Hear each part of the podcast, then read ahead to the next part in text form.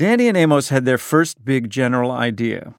The mind had these mechanisms for making judgments and decisions that were usually useful but also capable of generating serious error. The next paper they produced inside the Oregon Research Institute described a second mechanism, an idea that had come to them just a couple of weeks after the first. It wasn't all representativeness, said Danny. There was something else going on. It wasn't just similarity. The new paper's title was once again more mystifying than helpful.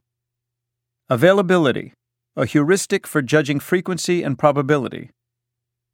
Once again, the authors came with news of the results of questions that they had posed to students, mostly at the University of Oregon, where they now had an endless supply of lab rats. They'd gathered a lot more kids in classrooms and asked them, absent a dictionary or any text, to answer these bizarre questions. The frequency of appearance of letters in the English language was studied. A typical text was selected, and the relative frequency with which various letters of the alphabet appeared in the first and third positions of the words was recorded. Words of less than three letters were excluded from the count. You will be given several letters of the alphabet, and you will be asked to judge whether these letters appear more often in the first or in the third position, and to estimate the ratio of the frequency with which they appear in these positions. Consider the letter K.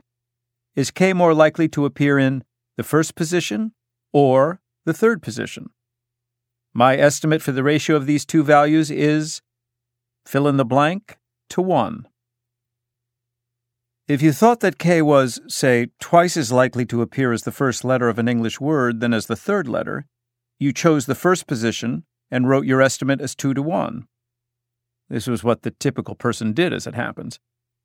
Danny and Amos replicated the demonstration with other letters R, L, N, and V. Those letters all appeared more frequently as the third letter in the English word than as the first letter by a ratio of 2 to 1. Once again, people's judgment was systematically very wrong, and it was wrong, Danny and Amos now proposed, because it was distorted by memory. It was simply easier to recall words that started with K than to recall words with K as their third letter. The more easily people can call some scenario to mind, the more available it is to them, the more probable they find it to be. Any fact or incident that was especially vivid or recent or common or anything that happened to preoccupy a person, was likely to be recalled with special ease, and so be disproportionately weighted in any judgment. Danny and Amos had noticed how oddly and often unreliably their own minds recalculated the odds in light of some recent or memorable experience. For instance, after they drove past a gruesome car crash on the highway, they slowed down. Their sense of the odds of being in a crash had changed. After seeing a movie that dramatizes nuclear war, they worried more about nuclear war. Indeed, they felt that it was more likely to happen. The sheer volatility of people's judgment of the odds, their sense of the odds could be changed by two hours in a movie theater, told you something about the reliability of the mechanism that judged those odds. They went on to describe nine other equally odd mini experiments that got at various tricks that memory might play on judgment. Danny thought of them as very much like the optical illusions the Gestalt psychologists he had loved in his youth planted in their texts. You saw them and were fooled by them and wanted to know why. He and Amos were dramatizing tricks of the mind rather than tricks of the eye, but the effect was similar, and the material available to them appeared to be even more abundant. They read lists of people's names to Oregon students, for instance. 39 names read at a rate of two seconds per name. The names were all easily identifiable as male or female. A few were the names of famous people Elizabeth Taylor, Richard Nixon. A few were names of slightly less famous people Lana Turner, William Fulbright. One list consisted of 19 male names and 20 female names, the other of 20 female names and 19 male names. The list that had more female names on it had more names of famous men, and the list that had more male names on it contained the names of more famous women. The unsuspecting Oregon students, having listened to a list, were then asked to judge if it contained the names of more men or more women. They almost always got it backward.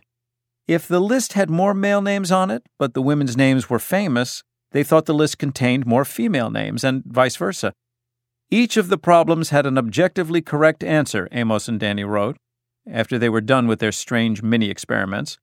This is not the case in many real life situations where probabilities are judged. Each occurrence of an economic recession, a successful medical operation, or a divorce is essentially unique, and its probability cannot be evaluated by a simple tally of instances. Nevertheless, the availability heuristic may be applied to evaluate the likelihood of such events. In judging the likelihood that a particular couple will be divorced, for example, one may scan one's memory for similar couples which this question brings to mind. Divorces will appear probable if divorces are prevalent among the instances that are retrieved in this manner. The point, once again, wasn't that people were stupid.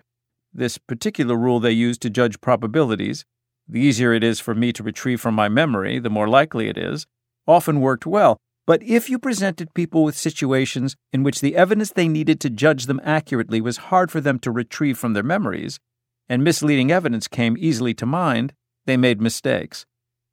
Consequently, Amos and Danny wrote, the use of the availability heuristic leads to systematic biases. Human judgment was distorted by the memorable. Having identified what they took to be two of the mind's mechanisms for coping with uncertainty, they naturally asked, Are there others? Apparently, they were unsure. Before they left Eugene, they jotted down some notes about other possibilities. The conditionality heuristic, they called one of these. In judging the degree of uncertainty in any situation, they noted people made unstated assumptions.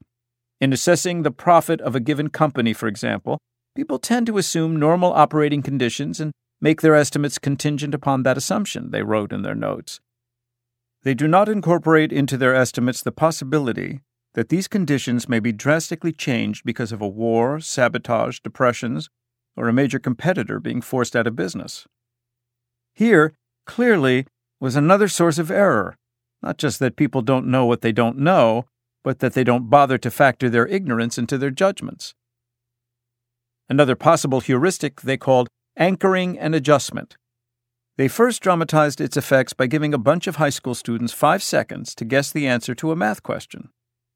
The first group was asked to estimate this product 8 times 7 times 6 times 5 times 4 times 3 times 2 times 1. The second group to estimate this product 1 times 2 times 3 times 4 times 5 times 6 times 7 times 8. Five seconds wasn't long enough to actually do the math. The kids had to guess. The two groups' answers should have been at least roughly the same, but they weren't, even roughly. The first group's median answer was 2,250. The second group's median answer was 512. The right answer is 40,320. The reason the kids in the first group guessed a higher number for the first sequence was that they had used 8 as a starting point, while the kids in the second group had used 1. It was almost too easy to dramatize this weird trick of the mind. People could be anchored with information that was totally irrelevant to the problem they were being asked to solve. For instance, Danny and Amos asked their subjects to spin a wheel of fortune with slots on it that were numbered 0 through 100. Then they asked the subjects to estimate the percentage of African countries in the United Nations. The people who spun a higher number on the wheel tended to guess that a higher percentage of the United Nations consisted of African countries than did those for whom the needle landed on a lower number. What was going on here? Was anchoring a heuristic the way that representativeness and availability were heuristics? Was it a shortcut that people used, in effect, to answer to their own satisfaction a question to which they could not divine the true answer? Amos thought it was, Danny thought it wasn't. They never came to sufficient agreement to write a paper on the subject, Instead, they dropped it into summaries of their work. We had to stick anchoring in because the result was so spectacular, said Danny, but as a result, we wound up with a vague notion of what a heuristic is. Danny would later say that it was hard to explain what he and Amos were doing in the beginning.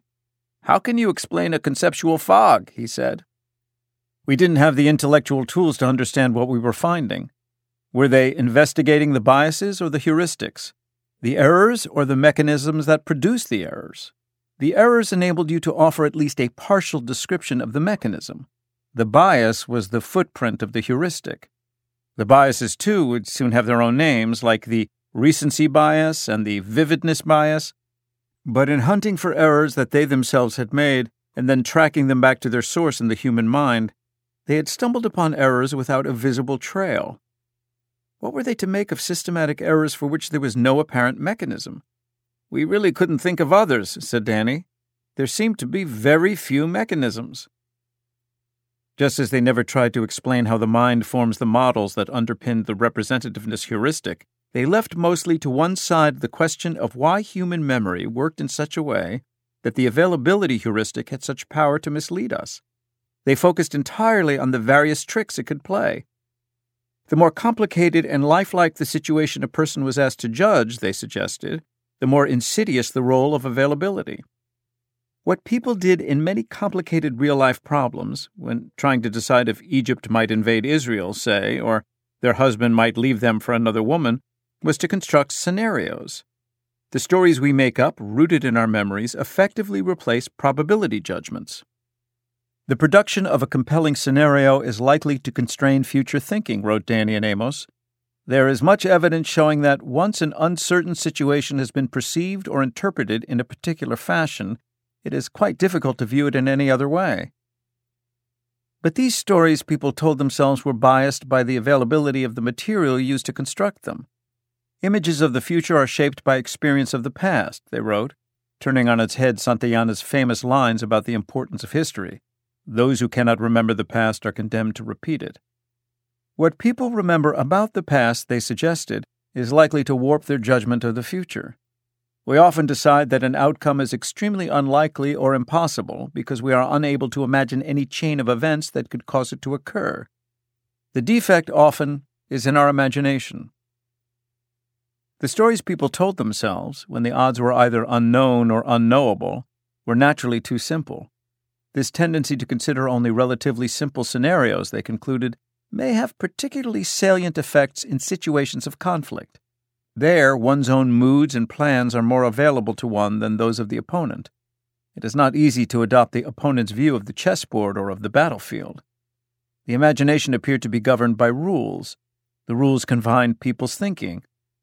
It's far easier for a Jew living in Paris in 1939 to construct a story about how the German army will behave, much as it had in 1919, for instance, than to invent a story in which it behaves as it did in 1941 no matter how persuasive the evidence might be that this time things are different.